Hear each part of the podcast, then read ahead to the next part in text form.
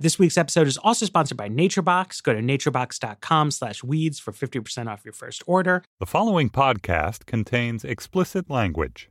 So we're doing Brexit, Supreme Court, and then um, Why prime age men are falling out of the workforce. that paper. Prime age men. Yes.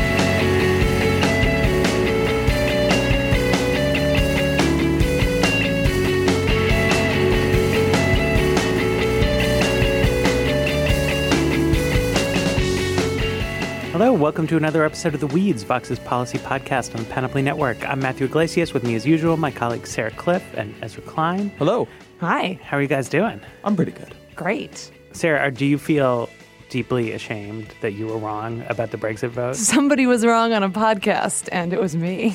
Um, yes, if you are a regular Weeds listener, you will remember that I had predicted Brexit would not happen. It has happened, and we're going to talk about it. And we also have some other exciting topics. We're going to talk about the Supreme Court's recent big decision on abortion, the biggest one in decades. It's a very big decision. It's a very big decision, but um, as I will later argue, not one that you know suggests the pro-choice movement is winning the overall battle for abortion rights. And then we are going to get to an, as always, exciting um, research paper. About prime age male labor force participation. How could you not Ooh. stick around for Say that? Say prime age male labor force participation again for me. I won't. I refuse. All right, but Okay. we'll start with Brexit. yeah. So Ezra, what what is Brexit? Does anybody truly know what Brexit is? So, as you may have heard, Britain has voted to leave the European Union. Before we get into the mechanics of how it works, I do want to spend a moment talking about the predictive ecosystem around it. Because, as Sarah mentioned uh, a couple weeks ago in the weeds, we were disastrously wrong. And I say we, and I wasn't here for that episode. So I specifically don't mean me. Um, but if I had been here, I also would have been wrong.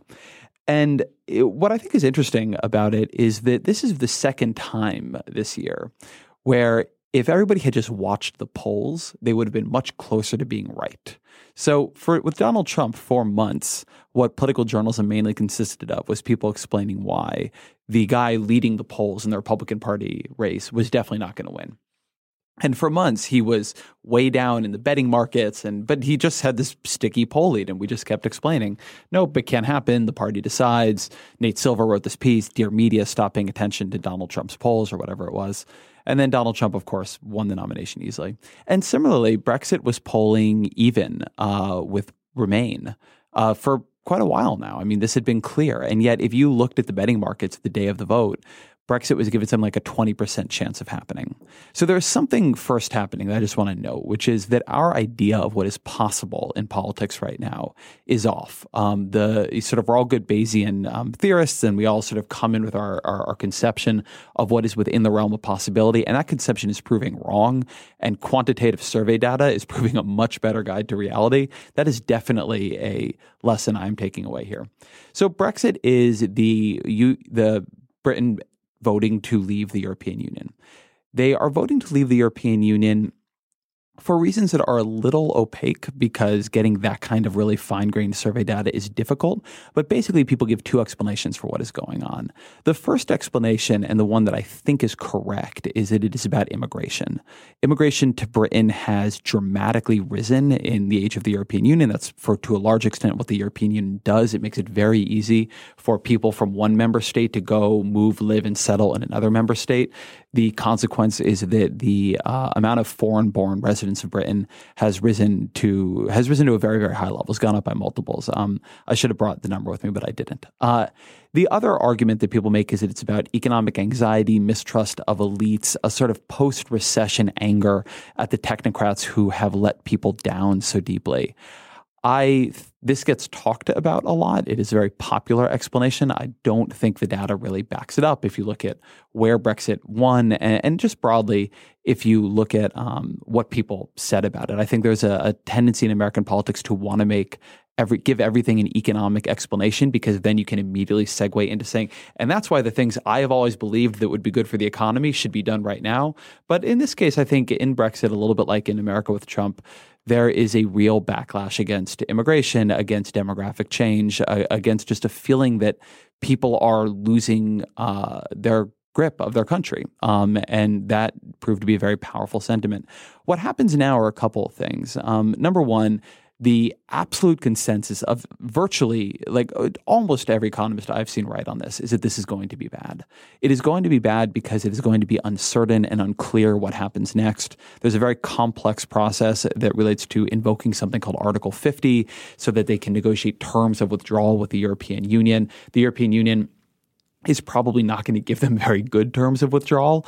Um, so they're going to be trying to negotiate what amounts to a bilateral uh, pact with the European Union. And the European Union is going to want to punish them because they're not going to want to see other countries follow Britain's lead and, and leave. Uh, at the same time, you Britain is going to lose its ability to sell in a lot of places at the favorable rates it currently has. There's going to be a lot of investment decisions where people who have companies that serve all of Europe but are headquartered in London are going to think about moving those companies or making or not expanding them or not buying new machinery for them or whatever it might be, not hiring for them. So the consensus seems to be that Britain is in for a bit of a rough economic ride in the near term.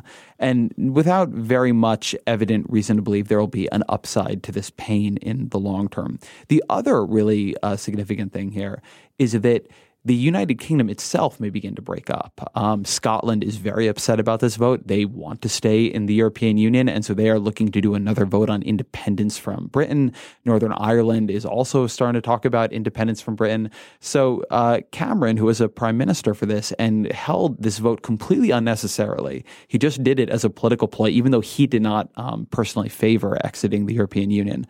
And he's now going to go down in history as a truly terrible prime minister uh, he is potentially going to have presided over the breakup, not of the European Union, or not just over the European Union, but also of Great Britain.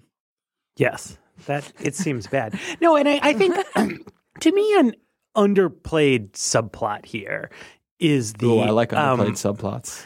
The sort of Calvinball nature of constitutional government in the United Kingdom, right? Which they have this very strong tradition of parliamentary sovereignty, which has meant no written constitution, um, enormous centralization of power in the in the parliament, uh, in, in the prime minister's office, and in in the past couple decades, there's been some backing away from that in terms of the creation of a Scottish parliament, the creation of a somewhat less powerful Welsh parliament, the creation of this um, slightly goofy um, Northern Ireland power sharing deal, the shifting of some power to Brussels as, as part of the European Union.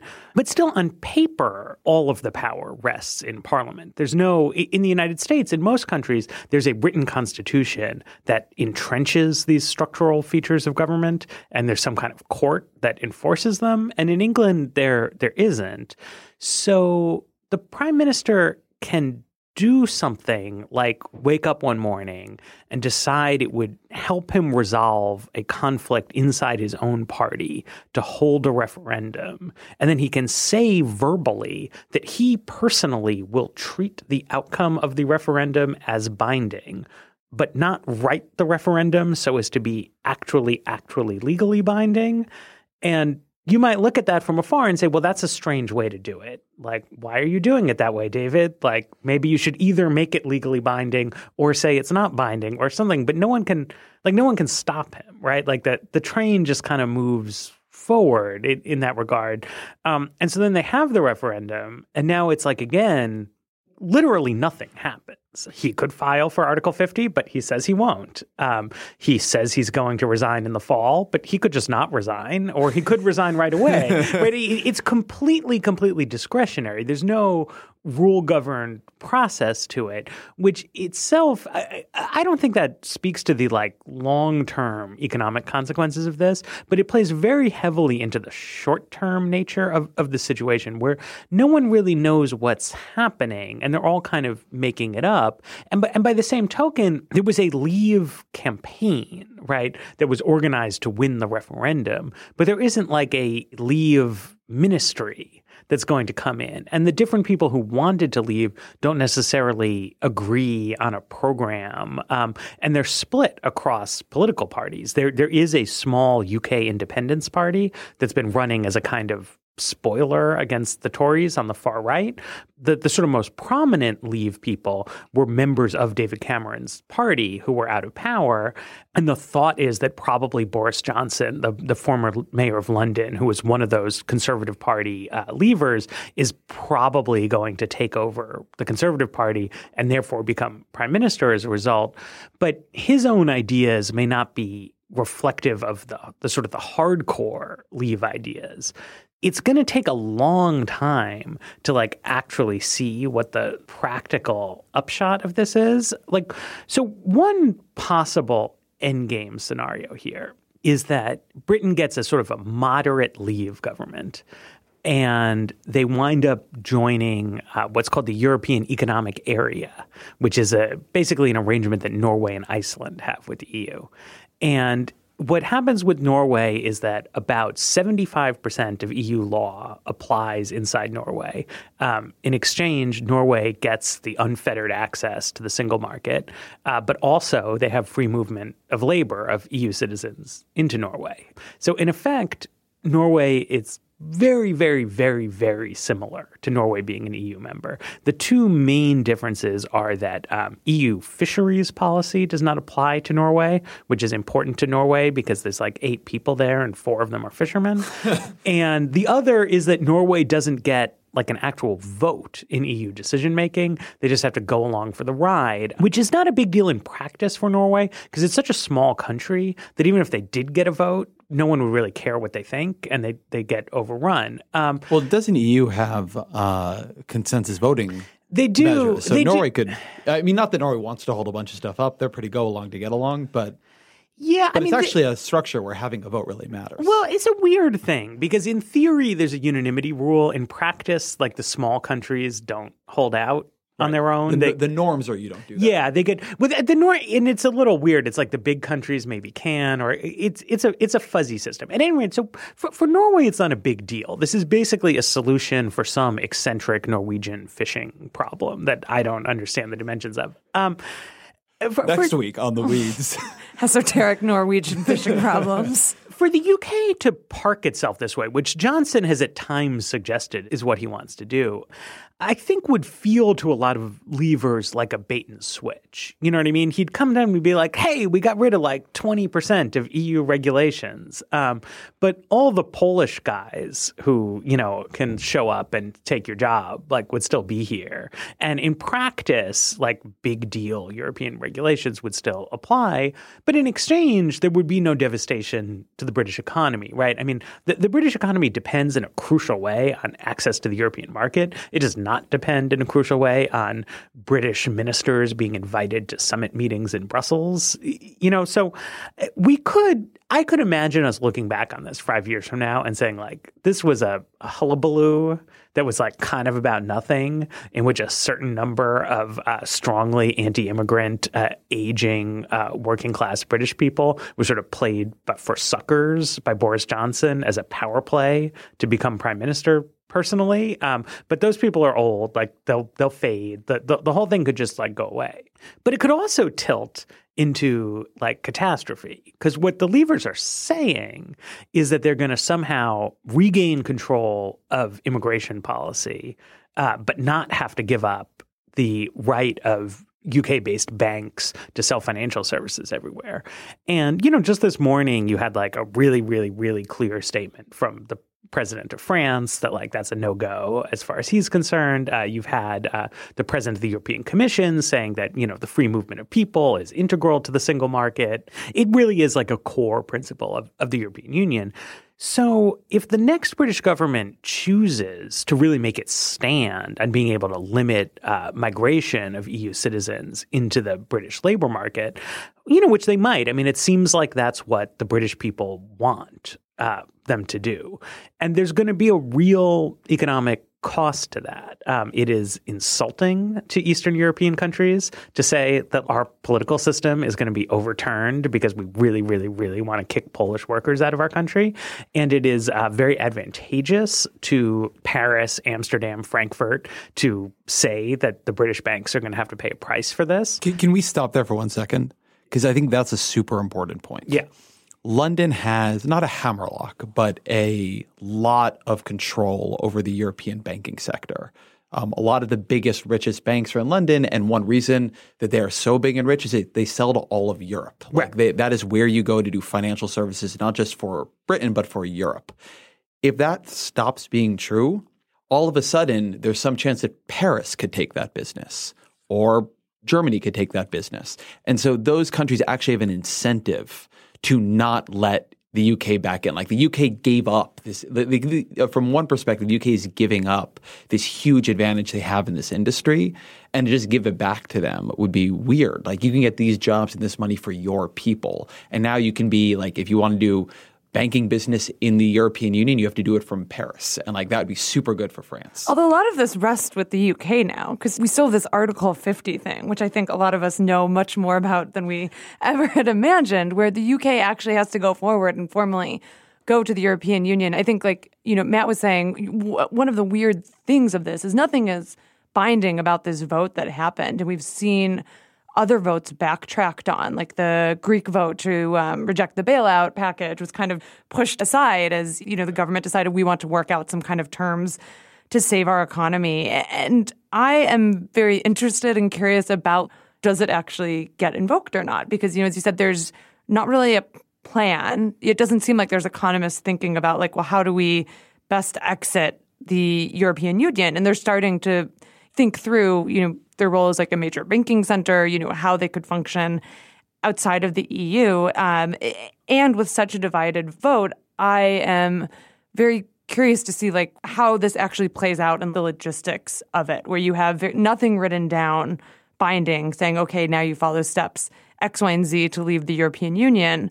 I don't. I know there's a lot of calls for a second referendum. It seems implausible to me that it would happen, but it also seems like, in you know, our colleague Dylan Matthews has been writing about this, that there is a decent amount of wiggle room. I have no idea how to ballpark, you know, how big that will, wiggle room is. I clearly did not think this was going to go the way it did, but it seems like there's, you know, just looking at this week we've had since the vote happened with very little actual movement towards, you know, making the departure and seeing what it would mean for UK unification. Or you have Scotland talking about another referendum that they would want to leave and join the EU as an independent country. I don't know. I just see like the space to kind of everyone the dumb um, word for braxies or whatever. Um, braxies, take, it's the best. It's the worst. Uh, but I see the space for that. It seems as you have inaction each day more, seems to leave more space for that to be an actual thing if you're anything like me, you know, sometimes you want a snack, and if what's around to snack on is junk food,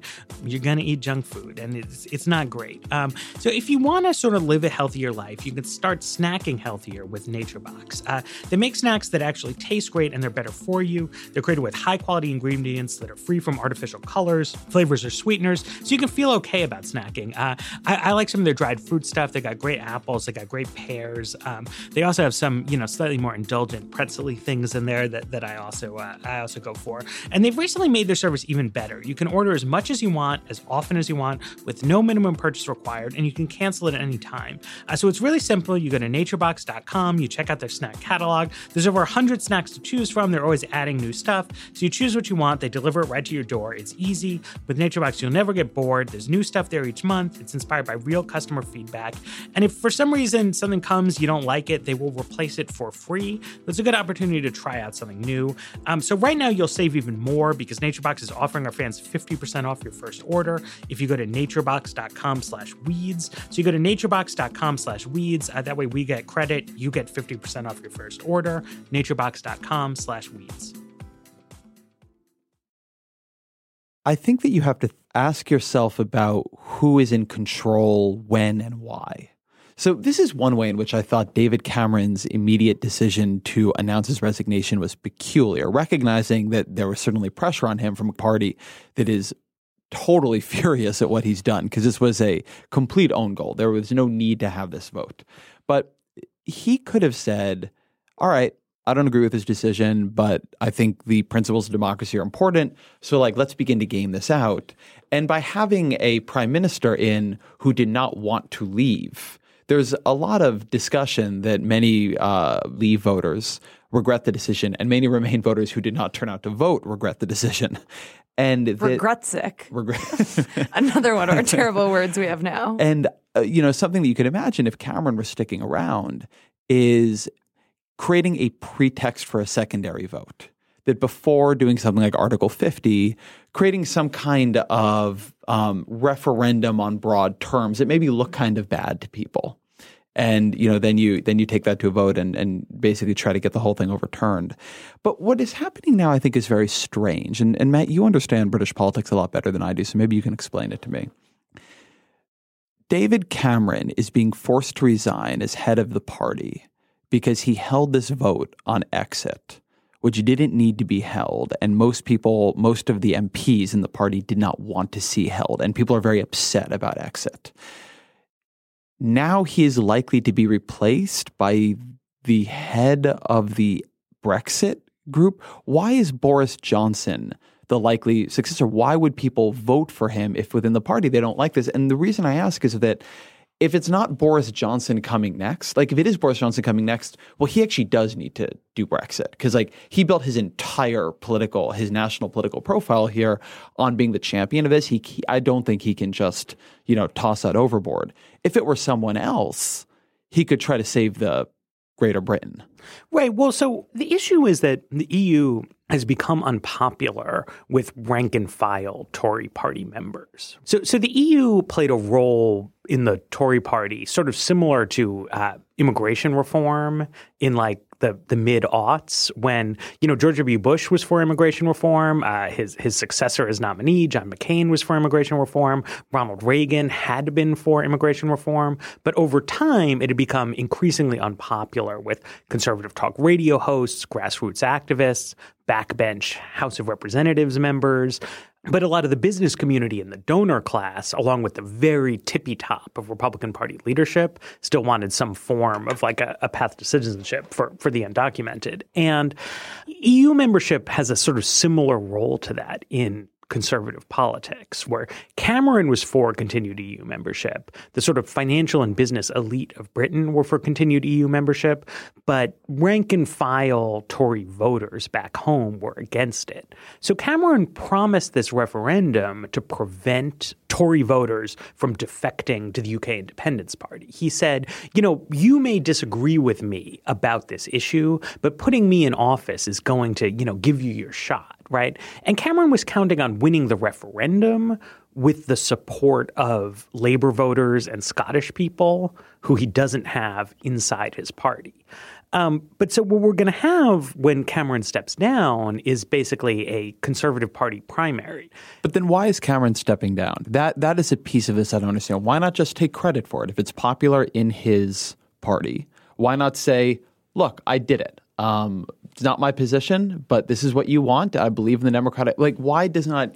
I mean, I think that's the part I'm. I'm right. I mean, I mean, I think I think he he just he staked too much credibility on this. Right. He really led the Remain campaign personally uh, because he he was the only one around to do it, and he put a lot of his personal prestige behind it. Party activists want to go. Um, he could have tried to hold on, you know. I mean, and I think in a lot of ways it would be better. I think one thing you've seen a, a lot of in here is people responding to perceived needs to give way to things and do things that they have not been actually actually forced to do. I think it would be interesting to see Cameron say, "Look, Boris has the right to challenge me for party leadership. There's some mechanism by which that can happen and like if he beats me, he beats me, but I'm not going to just fade away for no reason. Like, I think I, I should run this, uh, but he hasn't done that. Instead, they're trying to create a, a sort of a, a stalking horse anti Johnson candidate who's likely to be uh, Theresa May, who has been, I think, the, the Home Affairs Minister in Cameron's government. She sort of was nominally on the Remain side, uh, but not particularly vocal about it. And I think is known in British politics for like saying a lot of nasty things about immigrants and, and the need to get tough. So I think there's a there's a thought that she may be able to like thread the needle in a in a kind of useful yeah. I mean, way. I do see this from Cameron. Like, how do you go from leading Remain to then like negotiating UK's exit? From the EU. I have another politics question for Matt, though, and his extensive knowledge of the British system. What the hell is going on in the Labour Party? And like, why is there such a severe meltdown. And, and so what I know, and you know, you can expand on this, is that there's been this vote again. There's been a vote of no confidence in their leader, Jeremy Corbyn, who's basically said, "Eh, I was constitutionally elected. This vote, you know, whatever. We're just going to set it aside." Why do you see the labor movement melting down right now? And like, how does this play out? Where you have like three quarters of the labor MPs saying they don't support Corbyn, but then Corbyn saying, you know, I'm sticking around and doing this right, thing. And before you answer that, I just like want to draw out something that happened in what the two of you just said. So we have David Cameron, who nobody is telling to resign, resigning. And we have Jeremy Corbyn, who just got a vote of no confidence from the ministers he technically leads, saying he won't resign. Like that's like the crazy thing about the situation right now. Right. So there's a, just, I don't understand why anybody's doing anything they're doing. Right. And so you know, I, I, this is is a little thorny, uh, but basically, what what happened was was that Ed Miliband, who had led the Labor Party until a couple of years ago, he um, led them into a 2015 election where there was a heavy expectation in the British pundit class that labor was well positioned and they were going to win. I don't want to like delve too deeply into like why they thought this was a favorable environment for labor because it, it seems just mistaken to me. Um, but labor lost, which I would say is what you should expect. There was an incumbent government, the economy was growing, and so of course they got reelected. Um, but it seemed very similar to how Republicans experienced 2012. Yes. That they thought this should have been easy and then it wasn't and like the model showed it wouldn't be but right. like they they thought they just like totally fucked up did an autopsy you know right. and so then so then labor people freaked out. And there was a perception in the labor establishment that Miliband had put the party to the left um, and had abandoned uh, a lot of like new labory kind of ideas. And there was a perception on the left that this was completely untrue and that Miliband had um, given in to Cameron's austerity politics and represented continuity with this corrupt Blairite establishment that had first destroyed the economy through financialization and the financial crisis and then turned things over to Cameron and not seriously challenged him. Also, huge lingering bitterness about the Iraq war within labor activist circles. So Miliband before stepping down, changed the party nomination rules, which used to be, I don't know how they used to be, but it used to be relatively closed off. And he made it much more open, much more like an American open primary, where it's like you show up and you say, okay, I want, want this guy. Um, and so they thought this was a good idea because a lot of people in Europe felt that the lesson of the 2008 Democratic primary um, I mean, very specifically, they drew this lesson was that the 2008 Democratic primary was really good for Democrats, that it got lots of people involved. It was this great party building exercise. So they wanted to open up nomination processes. And then some labor MPs. Just to draw this out, because the, the idea there being that under the way labor worked uh, previously, Barack, someone like Barack Obama would never have been able to beat Hillary Clinton. Right. But people in the UK really like Barack Obama. Exactly. Something like that. Um, so they wanted more popular participation. Um, so then there was a group of like far left, fairly marginalized uh, labor MPs. And they decided they were going to put forward this guy, Jeremy Corbyn, who had been in parliament since 1983 and was a I think you can think of him as a Bernie Sanders like figure in the sense that like he was a veteran politician, not an outsider, but was a total total outsider. Um, the actual issue positions he stands for are way to the left of Sanders's, but he's like a similar kind of person, right? Like he's he's been there in parliament forever, but kind of like is known for his like lonely dissents and his like fighting with party leadership more than for rising the ranks or, or anything like that. Um, so they were going to put him forward, but they needed more MPs to nominate him than they actually sort of had on the merits. And a certain number of Labor MPs, I guess, just feeling it would be cute, decided to like go along and nominate him, even though they didn't think he should be on the ballot. And I was just going to decide, I, I think the big lesson of the UK's meltdown over the previous two or three years is that if you're a politician and you have an option as to whether to do something or not to do it, only do it if you actually want it to happen. right? Don't nominate people who you don't think should be leader just just for fun. Um, but that's what they did. They thought as, as, labor insiders wanted to move the party back to the right. There was this sort of sentiment that like putting this like super left joke candidate up there would be like, well, we had the debate and now we have a mandate to, you know, return to our to our new labor roots. And it massively backfired. It turned out that the open UK primary process had what I think are exactly the flaws of open primaries in the United States, which is that very few people vote in them you know, one way or the other. Like m- most people just don't care. But by making it technically open to all comers, you can sort of like catch fire you know, like randomly, and a bunch of people who had no like history of involvement in labor politics, particularly young people who felt that like the system is corrupt and felt inspired by this very kind of like humble guy who like doesn't wear fancy suits, has been plugging away, um, doesn't have a lot of friends in the press, uh, you know, wasn't involved in Iraq or the banks or the bailouts or anything like that. They like they really liked Corbyn, so there was this surge of support for Corbyn that on the one hand totally drowned out anyone else. Like he he kicked their butts. He got 59% of the vote in a four-way field. Um, but it was also a very small number of people, like relative to the actual population of the UK or even the Labour Party's general voting base. And so that set up this drama like all year where Corbyn and his allies feel very strongly that they have a democratic mandate from the people to lead the Labour Party. And the Labour MPs feel very strongly that this guy is super unpopular, that they, as a collective, actually have way more democratic legitimacy. They've like run and won in general elections that lots of people vote in. And since what the Labour Party leader does is like literally leads a group of members of parliament to try to win a parliamentary majority and get himself voted in as leader, the sort of logic of the situation is that the MPs should have a big say in who leads them, but the rules don't say that. So now they're trying to pull off a coup where they're basically saying, um, they're now there's because they feel Corbyn is unelectable. They're creating a situation where he's definitely unelectable, right? I mean, you can't run and win an election without the support of the people who would presumably be your ministers. Like but it doesn't make sense. just to be sense. clear, there's no confidence vote. There's nothing in writing that says like if there's a no confidence vote, you elect a new leader. Like he There- is within his like Well, there's- means to ignore this, There- or there's a procedure for it, which it doesn't involve a no confidence vote. It's like I think you have to get 50 MPs to say we want to trigger a challenge, and here's going to be our guy. Labor MPs, much like the Leave referendum people, do not have like a clear plan. Their idea seemed to be if we get the whole shadow cabinet to resign, if we hold this vote, Can I Yeah. interject one thing? Because I think we just skipped over something in the story.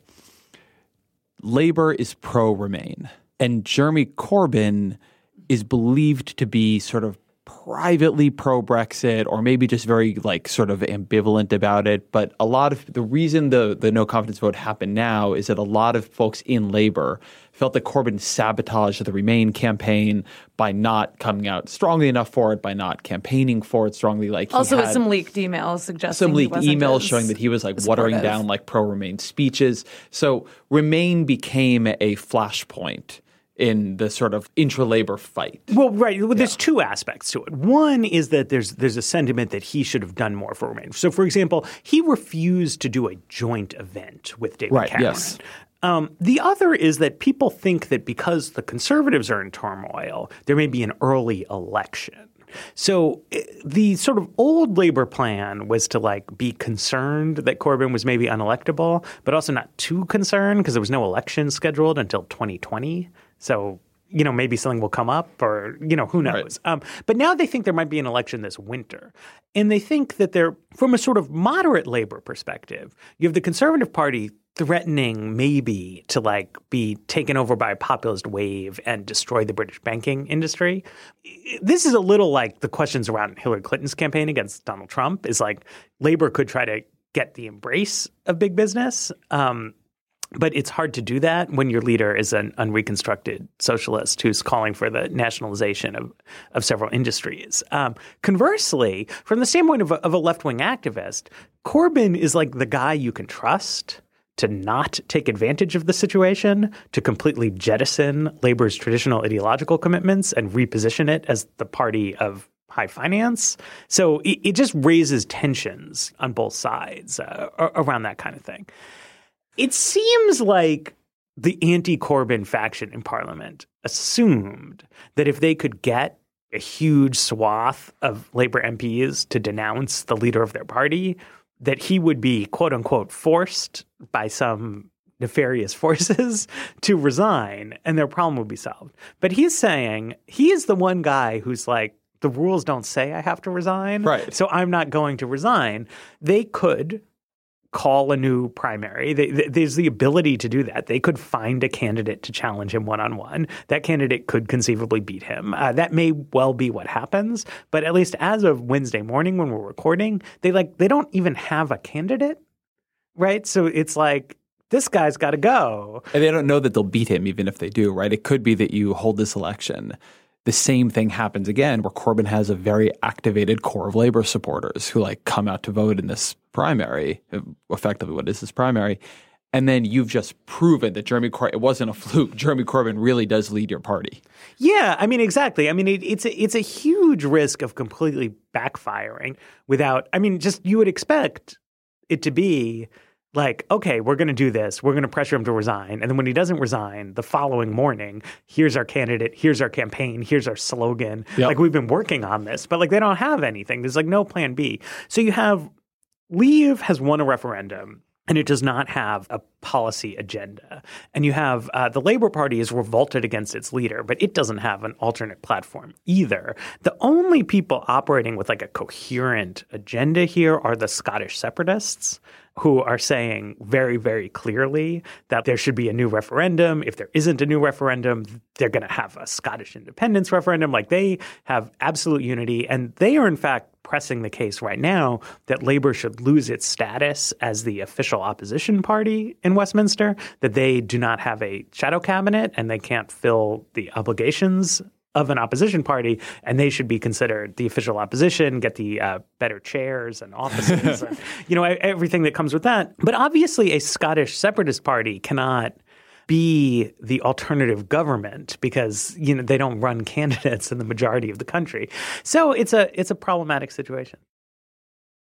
Should we should we come back to the U.S. for yeah. some exciting news? Let's, let's come back to some um, decisions made by unelectable people in robes. so we had our last day of Supreme Court decisions this past Monday, and it um, featured one of the biggest abortion decisions in decades. And the Supreme Court essentially overturned two really restrictive Texas abortion laws. Um, one of those laws required all abortion clinics in Texas to be certified as, certified as ambulatory surgical centers, which meant that their hallways had to be a certain width, even like their janitors' closets had to be a certain size. These are usually regulations used for um, places that have a lot of surgery, despite the fact abortion is a non surgical procedure. And then there's a second regulation that required all abortion providers to have admitting privileges at their local hospital. So it was very easy if a local hospital said, no, you can't admit patients here, you would essentially shut down the local abortion clinic. The abortion rights advocates argued in these cases that they were unnecessarily burdensome. They weren't improving women's health and they were forcing abortion clinics to close. And there definitely were a lot of closures. About 20 of Texas's 40 clinics closed since these um, regulations passed in 2013 and the Supreme Court sided with them. What, what they, did the pro? What did the oh, so the pro-life pro, advocates? The pro-life advocate said this. You know, we're we're protecting women's health. We are doing things to make these abortion clinics safer.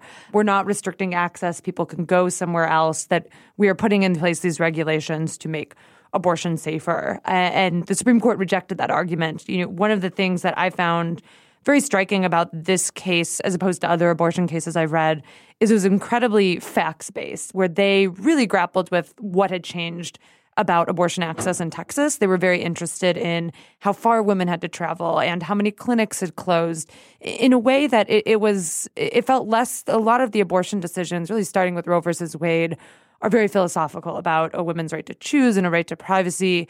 This one was very much like, show us your evidence for your case. Like, show us that this is improving women's health. Show us that this is, you know, restricting access to abortion. And they found little evidence it was improving women's health. And, you know, we do already know abortion is a very safe procedure. There's some stats showing it's safer than having a colonoscopy, and it's definitely safer than childbirth.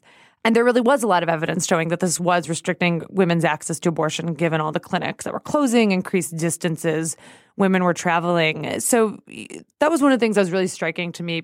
So you have these two laws knocked down, and there's dozens of other states that have similar laws. So we're probably and already seeing the beginning of a ripple effect of those other states losing these laws. So so there's this ripple effect nationally, and it was really a different kind of abortion ruling where it was just so rooted in evidence. And it suggests possibly a new way that the Supreme Court might think about abortion laws, not just about kind of the theory of what counts as obstructing access, what type of laws are, you know, the standard is an undue burden. In this case, they really, you know, got into the evidence of like what has actually changed and we're going to use that to decide if something is an undue burden on women. So that was really interesting and different and kind of important and where the Supreme Court is going and regulating abortion. So, and what was interesting here, just about the breakdown of the vote, was as I understand it, the initial expectation pre Scalia's death was that you would see a 5 4 majority upholding this. Then I think the expectation was after Scalia's death, you would see a 4 4 tie, which would, would that have meant it was upheld roughly? It would have, it would have meant Texas's law yeah, stayed in place. stayed in place, yeah. Yeah. And then what you actually got was a 5 3 decision against it with Kennedy joining the liberals on the court. And that was a big deal because it also created this possibility where you could look forward into the court and say, like, okay, like if Hillary Clinton wins the next election and you get like a 5 4 majority on the court um, of liberals, maybe Kennedy is not, uh, maybe Kennedy's more open on some of these arguments than people thought. Yeah, I mean, it's hard to read. Um, you know, that Kennedy has kind of gone different ways on different abortion rulings. So it's and it's so infrequent. It's hard to say like a trend, like oh, he's shifting one direction. You have so such a few sample size to work with. So walk through. I see like a positive and a negative for the pro-choice movement in this, and we can talk about those however much we want. I think you know the idea of the Supreme Court requesting these facts and like requesting to understand how these laws affect women on the ground. That will generally be good for abortion rights advocates because they can generally show like look women's access to abortion is being obstructed if they can show that's happening in a major way. They have like a decent chance of winning these cases. You know the reason i think it's it might not be as powerful for the pro-choice movement and you know i wrote about this for vox this week is that you know the pro-life movement can kind of like shoot first and ask questions later. They can like pass all these abortion restrictions and have them proliferate throughout the country years before courts actually, you know, step in and say no, that's not constitutional. So if you think of this Texas law, it was passed in 2013. It's been in effect for three years. Half of Texas's abortion clinics have closed. It's going to be very hard for them to reopen. Texas has already said it's looking for like new ways to kind of limit, you know, it, it has to recertify all these abortion clinics as they open. Um, 23 other states passed similar laws in this, you know, time between Texas's law and the Supreme Court decision. And now all of those have to be individually challenged. So the Texas law was overturned, but there's so much of the Texas law like still in the United States, and there's so many other ways. You know, the way that um, the Supreme Court's relationship with the pro-life movement has typically worked is that the Supreme Court says you can do this, you can't do this.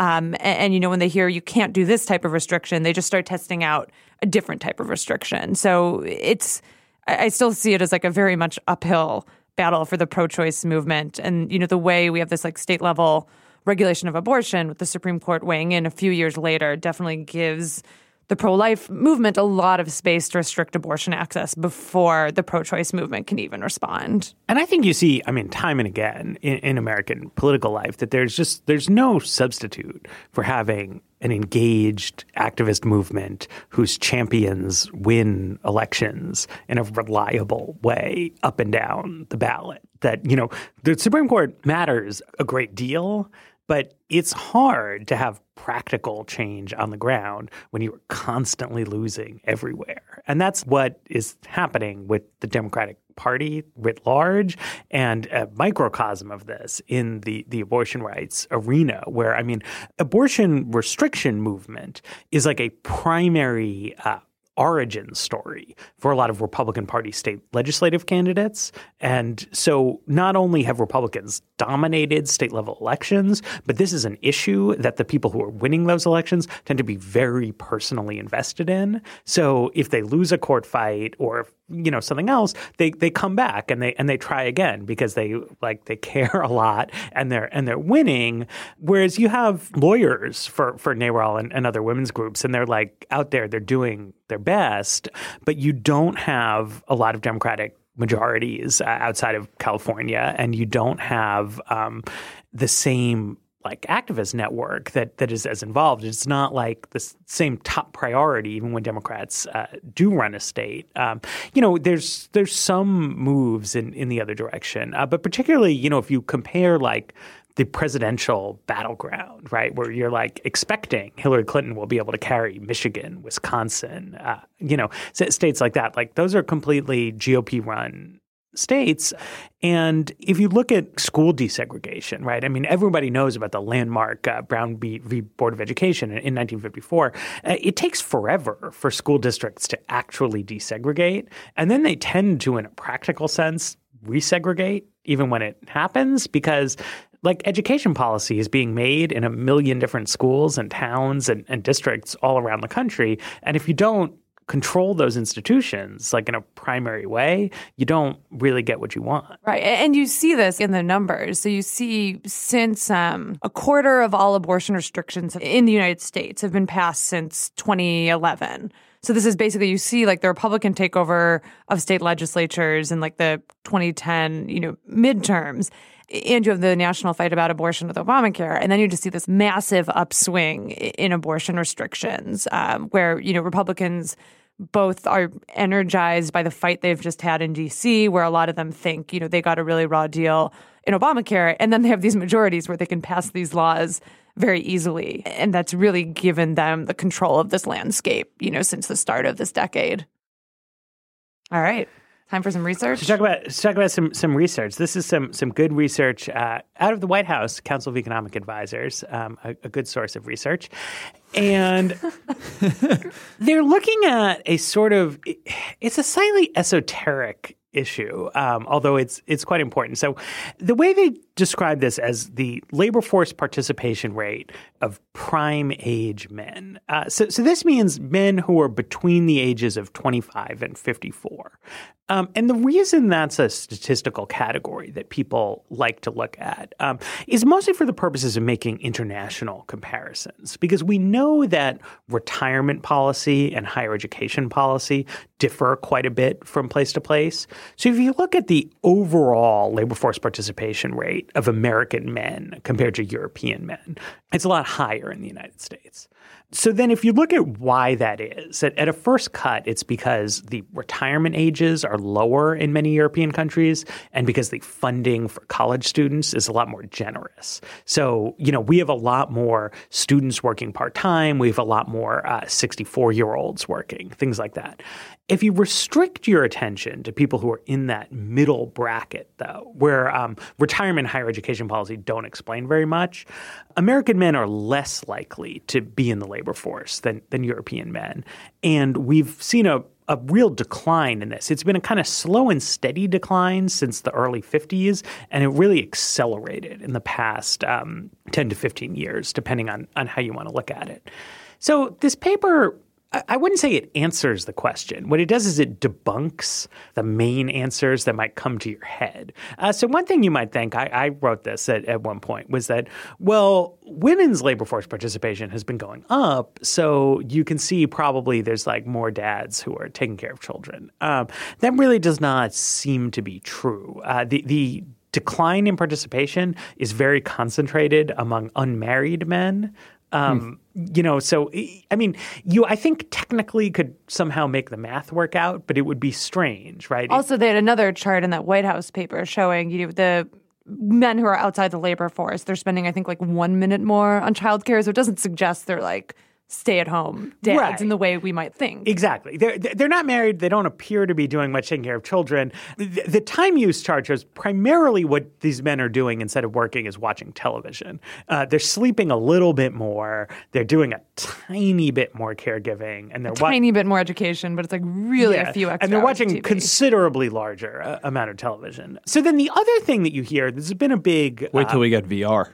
yeah, it's, it's been a big policy Player One. narrative around disability insurance. And so they say, well, and, there's two ways you could look at it. One would be, well, people are dropping out of the workforce and they're going on disability because it's abusive. The other thing could be people are dropping out of the labor force because they're actually becoming disabled, which would be a, a sad story, I think. Uh, so they look at this and there's a small increase in, in the number of people on disability.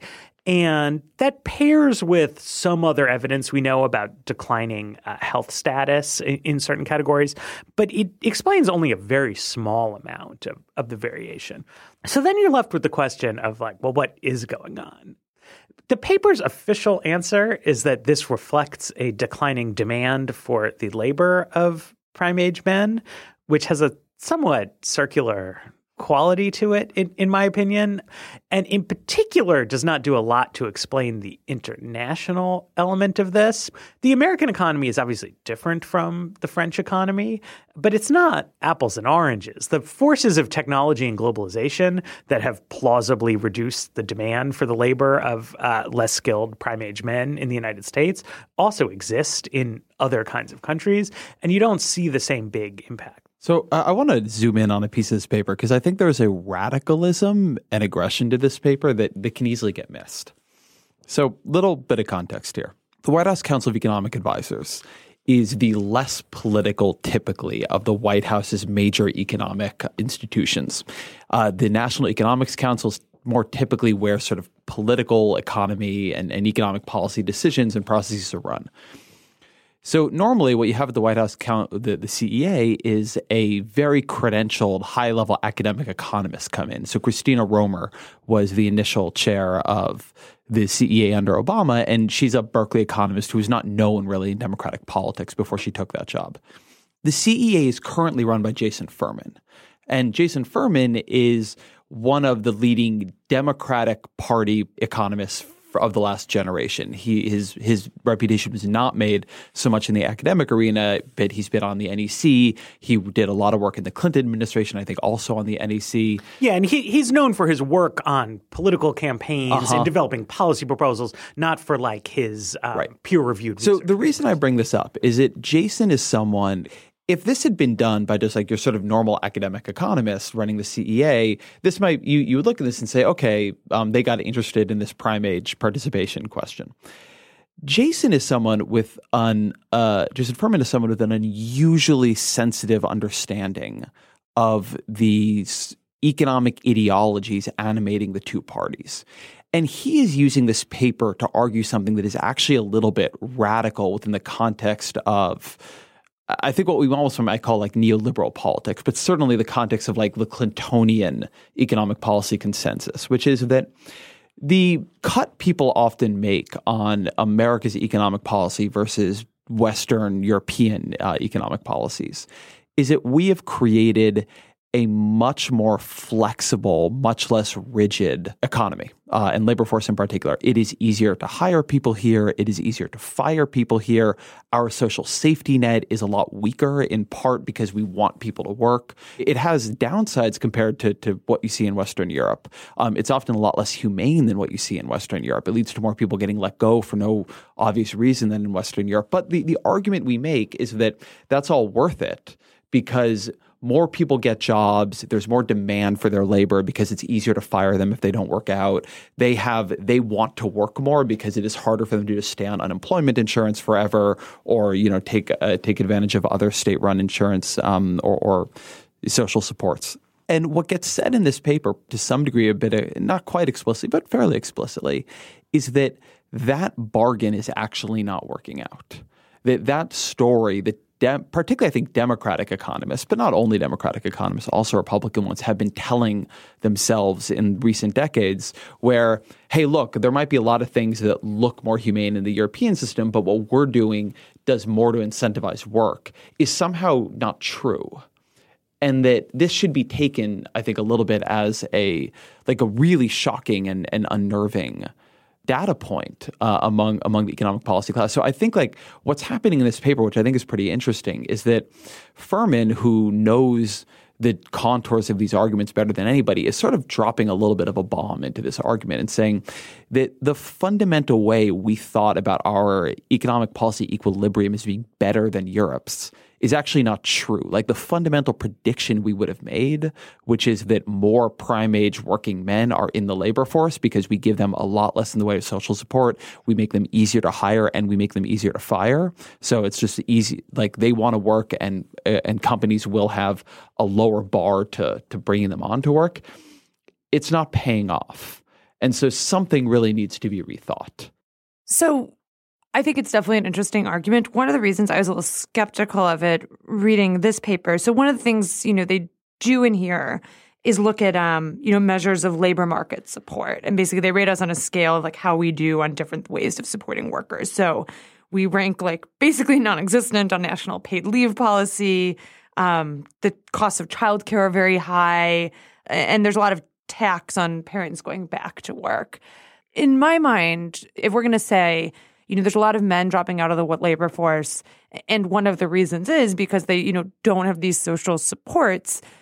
I think you'd expect to see like men doing more like childcare, like spending their time on the activities that they cannot do when they're in the workforce, that we don't give people enough support to do. So that struck me as a bit of a weakness here. You know, when we see like what people are doing with their free time we had this story that like makes sense to me in my head that more men are dropping out to be stay-at-home dads. It would totally make sense that if we had like better paid leave policy, that you you would kind of reverse that. So that was one reason. I don't think it like knocks us down by any means. One reason I was skeptical. There was one other chart in this that I found, you know, quite compelling was kind of like buried in the back of the report about incarceration rates that we've had, as you've seen the US kind of dropping behind other countries in prime age male workforce participation. We've also had a big rise in incarceration. And for many reasons, incarceration makes it more difficult to get back into the workforce. So that, I mean, it's a pretty simple explanation, but it struck me as one that was kind of like there was a paragraph about it, they kind of moved on.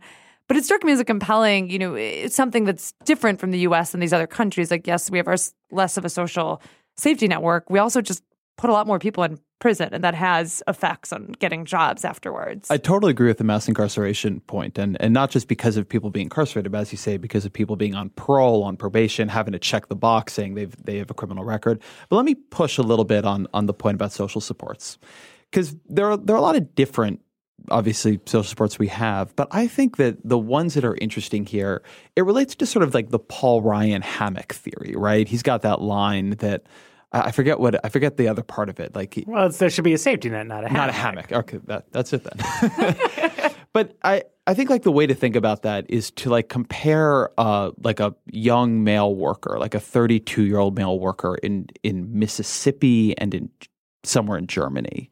And I think that like what Ryan is saying when he talks about that, and when a lot of like Democratic, even some Democratic economists talk about that, like that worker in Germany, if he doesn't want to work, he can be on unemployment insurance for a very long time. Uh, he gets full health care from the state for sure. Um, he there are things that are more uh, and, and Matt, you, you can correct me if I'm wrong. There are things that are more like welfare, more cash transfer programs in places like Germany that that operate through different kinds of, of, of mechanisms. And so it would be like if he wanted to stay at home watching television, it would be a somewhat more comfortable life than his counterpart in Mississippi, who, because Medicaid didn't expand there, doesn't get health insurance, can be on unemployment insurance for like a minute. There's no welfare program to speak of that he can use. And so there's been this like long running argument in American politics that if you give people the ability to sort of eke out even the barest level of dignified living off of government programs without working that some group of people just won't want to work that they're just like not going to be interested in being part of the labor force then they will just become dependent on the government and i think what's interesting here is that again there there are a lot of other things going on so it may be that some factor that we are not thinking of is really swamping this effect but we are not actually seeing that play out. That um, in a lot of these countries where a young male worker can be assured of more cash income, of more health insurance and of just of more sort of like societal support, they are choosing to work uh, or, or, being able to work somehow in higher numbers than in America, where we make not working much more painful. Um, so I agree with what you're saying that you know the paid leave stuff. We're not seeing that. We're not seeing this as like a um, as a way to do other responsibilities. But I think in terms of like one of the very salient conversations in the social policy world around this stuff, which is like this hammock theory of government dependence, we are really not seeing that borne out here. What you see in European welfare state systems, particularly the, the sort of the better ones in, in Northern Europe, is that they come closer to doing what, if you remember our discussion from last week, what sort of the Clinton administration said they wanted welfare reform to do, which was that services will be there for you when you need them in a serious way that like isn't the case in the United States. But those services will be oriented toward the goal of getting you into a job right? In the United States, the tendency is the services that do exist are, are geared primarily toward children and, and mothers, and they're still relatively stingy. They're, they're hard to get at. And the services that do exist don't do that much for you the sort of big concern in American social policy, official social policy, is, is, as you said, Ezra, is that like, well, the services will become too generous and people will come to be dependent on them. Whereas the, the European mentality has become, after reforms in the 90s, more that like, we need to make the services effective you know? And so it can be like you could get some really good stuff if you showed up at the government office. So that will like make people show up at the government office. And they're like yeah we can give you some good social services. Like for example here's a good training program. They need a job in the in the next town over you know? And, and so they're like actually doing things. Uh, the technical term for this is active labor market policy. Whereas in, in the us we think in a sort of a very binary terms where it's like if we do too little for people there's going to be a humanitarian crisis. And if we do too much they'll get lazy single men we really don't need to worry about the humanitarian crisis for because they're not small children they're not uh, taking care of small children so we just we don't want to do too much for them and make them lazy you're on your own and oftentimes particularly the intersection with the criminal justice system. So it's like, okay, you're on your own, um, but also you've got this criminal record. So people are a little disinclined to hire you. And you probably were doing committing crimes and found yourself in jail in the first place because maybe you didn't have like a great idea of like what you should do to make something out of yourself. And the American state is not helping you.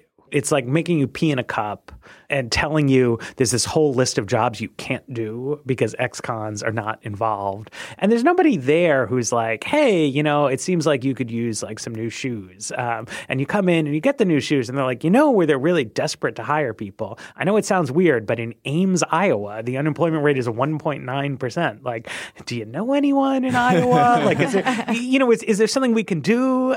We don't do anything.